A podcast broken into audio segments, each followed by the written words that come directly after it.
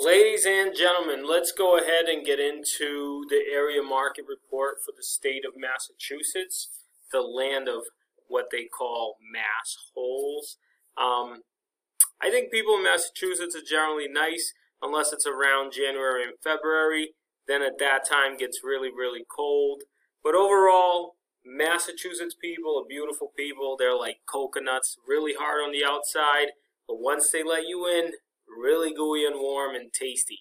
So that's a fun fact about Massachusetts from Dave. Let's get into the area market report from February 19, 2021 to February 26, 2021. It looks like there was 1,205 new listings according to MLS, um, multiple listing service, right? 1,625 homes went under agreement and 903 homes actually closed. Okay, so that's amazing. As you can see, this under agreement number means there are more buyers looking for houses than there are houses coming on the market. Now, in the last 30 days, 5,921 active listings, okay, 6,739 under contract or contingent, and 49, 49. that's a cool number, homes actually sold, right?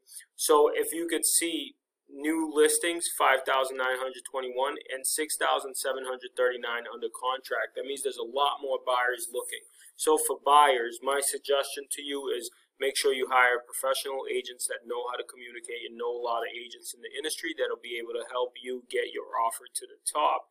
And just remember, you're competing against a lot of people. Make sure you always put your best foot forward. And for sellers, give us a call at dnarealtygroup.com. We'll make sure that you do the process right. You don't want to leave any money on the table, and you don't want to have to get sued or have lawsuits because you didn't do something correctly. So give us a call. Go to dna-realtygroup.com, and we will take care of everything